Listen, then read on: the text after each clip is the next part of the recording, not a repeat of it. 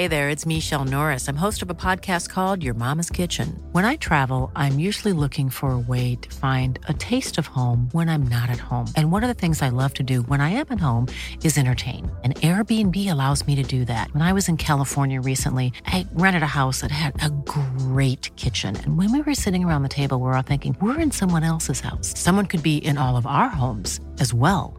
If you have a home, but you're not always at home, you have an Airbnb. Your home might be worth more than you think. Find out how much at airbnb.com/slash host. So you climb down with this rope, and there's the rope isn't attached; it's just hold held on to by other people on, on the other side of the edge. And then they lower one guy down, up and down, and then move move se- several meters to the left, and then go up and down again. Just move gradually, slow throughout throughout the cliff.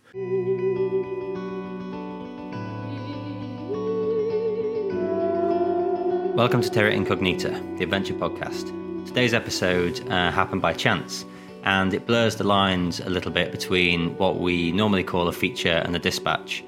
Um, this episode does run in the kind of interview format that we normally use for a feature, uh, but it's much shorter than usual because of the amount of time I had to record it. Um, I actually met the man who features in this episode um, on a ferry on the way across to one of the tiny islands that make up the Faroe Islands. Uh, I'm out here working on a commercial photo project at the minute, and um, Jóhannus was one of our fixers.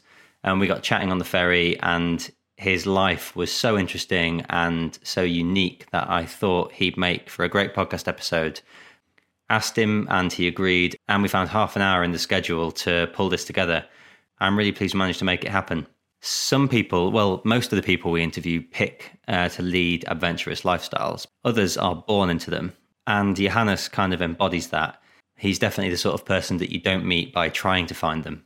In this episode, we talk about life on a tiny island, uh, sheep farming, bird hunting, and the increase in tourism. Now, the ethics of bird hunting is something that will definitely split opinions. One of the things I love about travel the most is the different cultures and different people that we all meet on these journeys and the different ways that people find to live and survive. And I personally have a bit of a soft spot for people who are holding on to skills uh, that will otherwise get lost as time goes by. I think Jóhannus makes a really good case for continuing bird hunting himself, but I'll leave you to make that decision. I hope you enjoy this episode. To set the scene, you need to imagine yourself on the rocky shores of a windy, wet Faroese island uh, on an April day.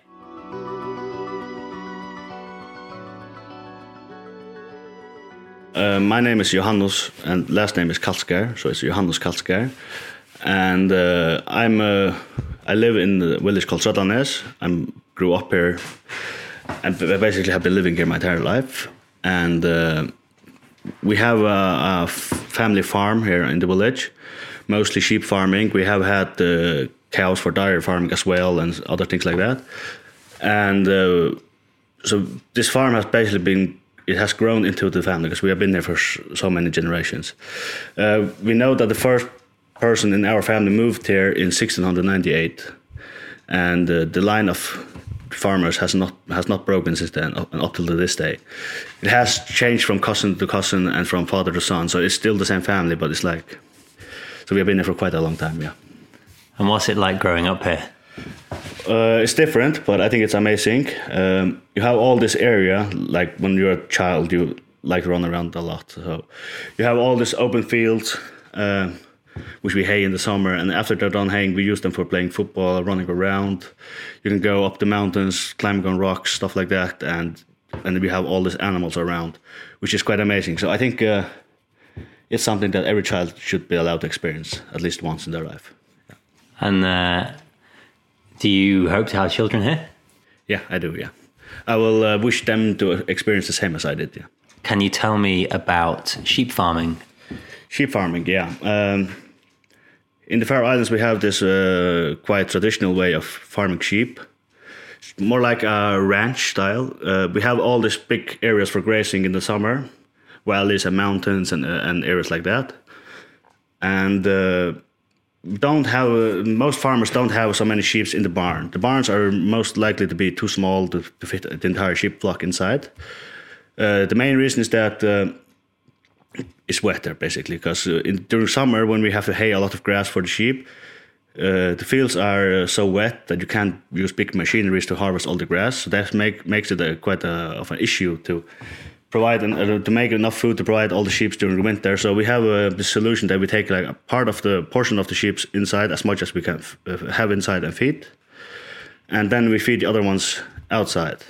And uh, so that's uh, well throughout the years it's going more and more into the the the professional way to having more sheep inside as possible and bigger machinery stuff like that. And uh, so that's. How we do it today. And uh, so if we begin begin with the season in uh, October, for example, uh, in October we slaughter all the sheep, and then we uh, take slaughter the oldest generations, and then we have to replace them by a new generation of younger sheep, which are born in the month of May. So they are six months old, and then. Uh, then you fill the barn with most likely the youngest generation of sheep; those are, are, are the weakest sheep, and the rams. And uh, then in uh, in uh, December, then that's the mating season. So then you put all the rams back out to uh, to the females that are out in the mountains, and then they will take care of their own thing. And in 10th of uh, January, you bring them back in. So in that way, you can actually regulate when you want all the lambs to be born. So if you if you did not bring the rams in during October when you slaughter, then the mating season is uh, in November, December instead instead of December, January. So that means the lambs would be born much earlier in April when we can have snow and we can have bad weather, so most of the lambs will die due to weather.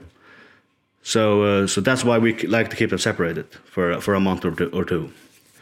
And so then uh, the lambs are born. Now uh, the the mating season is over, and then uh, the sheep are pregnant, of course. And then we start feeding them extra feed to make them produce more milk and we do that from uh, December and all the way till May when the lambs are born. And then we bring all the sheep back down to the in, into the fields so we can have them closer to the village. And then uh, all the lambs are born and we can watch them uh, around the clock basically. So we go every morning early at 5, 4 in the morning sometimes. And then you go back again at 6 and then 9 and 10 around the clock mostly and the going go shift shifts mostly. Uh, depends on the weather. The worse the weather, the more you have to go out. Of course, the weather is our biggest enemy in the lambing season. And so, so basically, then we hold every single lamb and uh, we type everything down: the color, the, the gender, and who's, who's the mother, and if there's twins or not, and make sure also if the lambs are okay, that they're warm and and have, and have got milk from their mother and stuff like that. And then after that, we uh, release all the sheep back out to the mountains. And then we get, we're getting a much warmer climate, so we're getting fresh grass, and nature takes care of the sheep for uh, rest of the summer, basically. And uh, then in July, then we bring all the sheep back in for sheep shearing, and we take all the wool off them. And then we basically do not so much until October again. Uh, of course, in the meantime, we have to harvest all the grass, of course. So uh, that means basically that we are me for example i'm the first person to hold all the lambs when they're newborn most likely within two hours after birth. And i'm also the last person to hold the sheep. Can be six months later and also up to eight years later when we slaughter them. So it's like quite uh, amazing in that way when you like grew up with them. So when i was a boy if i'm like 10 years old and i have like a favorite lamb when i'm 18 that then the same lamb is still alive. So it's like you get attached to them in a way. And does that create conflict for you? Uh, sometimes, but uh, you really, you quite quickly realize that if you don't slaughter them when they're old, then they will lose their teeth and they will gradually starve to death because they can't eat. So uh, you know it's for their own best. We have tried out for, for many generations that when the sheep are eight year old, that's uh, the limit. After that, it will just get, go downhill even though they can live up to 16 years old, but they will just be skin and bone and they have no teeth basically. So, can you describe to me the connection that you feel to this land? The connection. Uh, I think it's like uh, grown into me. It's like in my blood almost. So, because I've been here my entire life, my family, my ancestors, my great grandfather, and my great great great grandfather, everyone has been there, and I'm like just continuing their work in a way. So, we have like a lot of old uh, stone walls, stone buildings, stuff like that, and all of them have been built by one of my ancestors at one time, and many of them we don't know exactly how old they are and who built them, but they're still like a part of the family as many of these old buildings we still use today.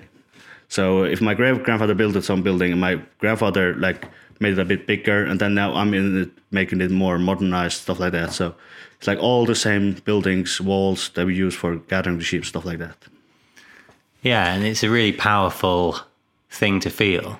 Yeah, it is. Yeah. But are you are you ever tempted to move away to a bigger town or a city or? Mm, no, I'm not much of a city guy. No, I've tried being in places like just for vacation, like for two weeks or stuff like that, it's, it's too much. It's too stressful, basically. So, yeah. What's better about this lifestyle for you? Uh, of course, it's quiet, and uh, you can go outside and you can walk basically uh, several hundred meters in every direction and still your own backyard, and you can do whatever you want with wherever you want there. Uh, of course, you don't go into your neighbor neighbor's farm, of course, but if I feel like uh, building a house over there for some purpose for the sheep or for myself, then I can just do it. And uh, just the, the freedom of be able to do whatever you want. And then you have all these beautiful views, of course, and everything like that. So, and what's the community like here? Here, uh, we are three families in the village, twelve people in total, and all three families are farm farmers, and it has been like that for yeah forever i think so. So um, we all have uh, something in common that's first. Um, we all have sheep we all have had cows and some of us still have a lot of bulls but mostly sheep and geese and ducks and stuff like that. So you have your neighbors to talk to so uh, you can like compete with them in a way so if you if i have a good year with sheep maybe he doesn't and then next year it's the opposite so you always have something to talk about something to look forward to so i think that's in a way amazing because otherwise you wouldn't wouldn't know what to talk about. So, and do you kind of share skills and knowledge, and do you help each other out, or is it quite separate? Uh, both. Um, when we gather the sheep, for example, then we need a lot of people because you have to walk around every single uh, cliff in the mountains and every, every valley, and you gather all the sheep down. Then we help each other. so I help my neighbor, and he helps me, and then we don't pay anything. They're just even and we do stuff like that quite a lot, especially with bigger works. But uh, smaller works we do quite separately. So uh, can be too much to work together all the time. So so we give out uh, each other private space if we need to, and we still talk to each other almost every day anyway. So it's like people live here in a small area like this for peace mostly because it's quite quiet. So so we uh, all have that in common, I think. So we respect that for each other as well. Yeah, yeah it's a wonderful place to live. Yeah, it is. Yeah. And um, can you describe to me what it's like in the winter when you need to go and look for the sheep?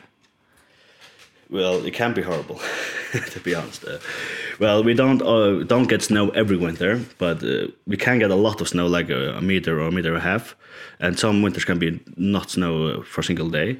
So the winters are quite different. We can have like really stormy, windy winters, and we can really cold, quiet winters and snowy winters. So when it's a lot of snow, we have the problem that sheep cannot get back home to the village for feed because all the well is there's like these big piles of snow that you have to dig through, make a path for the sheep. So we do that sometimes where we have to go out with a spade to help the sheep come back home. And uh, well, that isn't the worst. The worst part is the wind and the rain, which we have sadly too much of. Uh, we have um, one of the hard, hard, hardest winds ever recorded in the world here in the Faroe Islands, and uh, and uh, it's been measured up to 78 meters per second. I'm not sure what's that in kilometers, over 240, I think. So, it's fast. Yeah. So uh, you can just imagine when you have to go out looking for the sheep in that type of weather, you you can you will lose your hat immediately and uh, in, so, in a case like that, you'd rather not risk your own safety. Just wait until the storm is over and just hope for the best that the sheep are okay. Uh, we have never really had any bad experience with that yet, but I know other farmers when they go back out, then there's like 40 sheep less or something. Hey there, it's Michelle Norris. I'm host of a podcast called Your Mama's Kitchen. When I travel, I'm usually looking for a way to find a taste of home when I'm not at home. And one of the things I love to do when I am at home is entertain. And Airbnb allows me to do that. When I was in California recently, I rented a house that had a great kitchen. And when we were sitting around the table, we're all thinking, we're in someone else's house. Someone could be in all of our homes as well. If you have a home, but you're not always at home, you have an Airbnb. Your home might be worth more than you think. Find out how much at airbnb.com/slash host. Because they've probably fallen, fallen off a cliff or something, so you never know. So uh, it can be really rough. And uh, so I like the snowy part better, basically, because it's much more quiet, but cold. So. And do you go out into the mountains for fun much? Uh, not so much, no. Uh, well, I go a lot to the mountains, so I don't really have to go for fun. I go a lot with people as a tourist guide, and I go a lot for working with sheep, and a lot for um, for catching birds as well. So uh, I would describe that as fun at the same time because I like doing the things I do, and so it's not like just work, boring work. It's like fun work. So so I don't go much just for fun because I enjoy it when I'm there anyway. So. So, can you talk to me about catching birds? Yeah, I can. Yeah, uh, in uh, Faroe Islands, like uh, if you go several hundred years back, it was much more about survival than farming. So uh, it was like people when you had like a piece of land when you were a farmer, you did not just get sheep; you also got uh, peat, you know peat, torf. Yeah, yeah, and you got uh, also uh, birds, fish, and whale. Even though you don't have access to the to the to the ocean or anything, when they get when there's a big whale hunt, you also get a share of that just because you own land.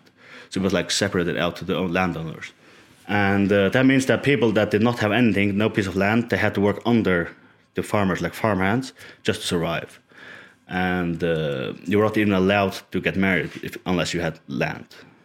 And women would look after guys uh, upon how much land they had to marry them. So everything was like involved in owning land, and uh, so they had to basically use everything and eat everything to survive in the worst cases. And the bird hunt has been uh, quite dramatic in from time to time, and uh, we have we catch up up to like five, six different species of bird, and all of them have their own season throughout the year. And uh, so we both climb down to collect eggs from the nests. We do that especially from 18th to 22nd of May, and that's fulmar eggs mostly. And uh, so you climb down with this rope, and there's the rope isn't attached; it's just hold held on to by other people on, on the other side of the edge. And then they lower one guy down, up and down, and then move move several meters to the left, or then go up and down again. Just move gradually, slow throughout throughout the cliff. And of course, yeah, it can be dangerous. Uh, back in the days, the equipment was much worse than we have today. So there's been a lot of accidents, of course. Uh, and then we also do puffin hunts, for, for example. That's mostly in August Sadly, the puffin, uh, popula puffin uh, population has been quite low in the last few years since 2005. But in the last three, four years, it's been gradually going back up. So uh, we haven't been doing much for puffins in the last year until last year, actually. So last year was the first year again we hunted puffins for almost 11 years, I think. So 12 years or so, yeah. So uh, last summer we caught 147 puffins, which is is not a, lot. So, but that's that's a beginning, of course. And and kittiwakes, we caught a lot of kittiwakes uh, in the uh, 60s. They disappeared in the 60s and they haven't got back in great numbers. They are still here, but you can see like 5,000 of them, but that's still like nothing compared to what it used to be. And uh, guillemots as well catch them also. So uh, it's different methods for everything. Basically, we can also uh, now nowadays you can go in the winter with boats on the fjords to shoot birds. That's that's allowed now. Back then they did not have so many boats or many guns. Depends on the season, of course, and what bird it is. And we'll talk a bit about the sustainability if that's okay in a minute. But um, but before we do, how how do you catch a bird? I mean, that might sound like a strange question, but when you're on a rope on a sea cliff and it's windy and raining, Yeah. Uh, there's also many methods to that, of course. Everything has their own methods. Uh, like I was talking about the fulmars and the eggs, you can also do it uh, when you go down. If you just lay, leave the egg, and then eventually the egg will hatch, and then the chick will get bigger and bigger and bigger. And uh, fulmar is a really, really fat bird. And so what happens is basically is that the parents leave the chick. They just abandon it, stop, stop feeding it, and then it will start to get hungry, and then it will eventually have to jump out of the nest. If it's if it's uh, 50 meters or 400 meters down to the sea, they'll just have to jump and they'll just go down, and uh, they will stay on the ocean, flight without be, being able to fly for the next two weeks more. After they've starved for three weeks, then they're light enough to start flying. So, uh, so what we do is that we go down in that one week when they're in the cliff, abandoned by the parents, and you can collect them big fat birds actually from the nest. And um, if you don't do it, when, then then you could go by a boat on the fjord after and just swoop them out of the ocean. And that's been uh, quite a lot of that recently, especially on the fjords because it's easier to sail around. I prefer doing it in the cliff because I think it's uh, you give the bird a bigger, better chance. Like, I think the other thing is like not so sporty if you if if you like. Uh, so that's one way, of course, and and the other way is that you go you climb down. Uh, if, if you take puffins, for example, puffins are quite uh, afraid of people, so they keep a distance from people. So you climb down to the, the area where the where the puffins live, and uh, then you find a great spot where you can hide a bit, a bit camouflaged. Uh, puffins they fly in circles, and then you find the spot where the circles come circle comes closest to land, and then you have this long stick with a net, which you hide at the same time, and then you just sweep one of them out of the circle at one at a time, and the circle will continue flying around with several thousand puffins. So that's how we do catch puffins, Wow. and you, it's, you can pull them out of their caves, the dig caves, but we don't do that because that's cheating. So you give them those that are in the caves most likely have chicks, so we don't take them because we want the chicks to survive, of course. So and this is an obvious question, but what are you catching them for, and what do you do with them? uh, yeah, of course, puffins are for food, and they are boiled, and uh, then there's it's really good food. Um, but the, the other bird I call the kittiwakes, they were caught for feathers, and then the the feathers were sold. But of course, when you have caught the bird in the for, uh, already, then we, we we would eat the meat, but the feathers would be sold And what are the feathers used for? For um, not blankets, but uh, pillows and stuff like that. Yeah. Ah, okay, yeah, yeah. kittiwake pillows. yeah. That's that's amazing. because they have much softer feathers than other birds do. So that's why they were specially used for that. So yeah. Okay, I didn't know that. Um, and then, can you describe to me what a puffin dinner would be like? Well, I guess it's not not close to anything you have ever tried. I'm not sure, but uh, but uh, so you, you haven't probably not tried fulmars either. So if you had tried one of them, I could describe describe. But it's it's dark meat. So if you uh, uh, imagine uh, duck, for example, I guess you tried duck, yeah. So uh, it's much more. Uh, it's uh, darker meat, much stronger, and it's not as it's much uh, more solid if you if you like. It's quite hard to explain because you have to try it. It's more, it tastes more wild if you like. Yeah, for sure. Yeah, Yeah, it lived its life on a windy sea cliff. yeah, yeah. Basically, yeah. And what do you have them with? there are different ways to do it. Uh, well, what I'm used to is that you fill their inside, the belly hole. You fill it with dough, dough actually, like cake dough stuff, but it's specially made for puffin. And then you have potatoes and sauce, of course. So uh, it's quite hard to describe, uh, to imagine the puffin with the dough, but that's that's how um, almost every person in Faroe Islands knows it. So uh, can't sound quite disgusting, but it's really good actually. So Yeah, it's just different. Yeah, different yeah. ways to eat food. yeah. And so, what do you think about the sustainability, knowing what you do now about the birds and populations? Yeah, um, there's been this big discussion about catching birds, uh, especially the puffin, because they're so vulnerable, because there's a few of them right now. Many people that don't really know anything about it like to give the hunters the, the blame for it. Uh, but when we catch puffins, we catch yeah we catch big numbers yeah, but uh, they're still like only like less than one percent of the population because there was there were millions of them. And and uh, what one guy can catch with one stick in a net one at a time is not going to damage a population with millions of puffins. Uh, and you can only catch them for three weeks every year uh, so what happened uh, with the puffins we believe is that the fish called mackerel they came to the Faroe Islands in big numbers in the year 2005 2006 and that's the same time as the puffins disappeared. And they had the same uh, source of source of food. And the mackerel that came here they came from Iceland North Iceland and they lost their mackerel in 2005 and have never had as many puffins as they do now. So it just like switched and now it's slowly going the other way again. All the big uh, boats that are fishing mackerel they're getting less and less now per summer. And the puffins are slowly going up again. So we believe that's a connection. Because there's no uh, experiment been done. This hasn't been proved anywhere. But i'm quite sure that what we hunt in the cliffs can't damage to the populations.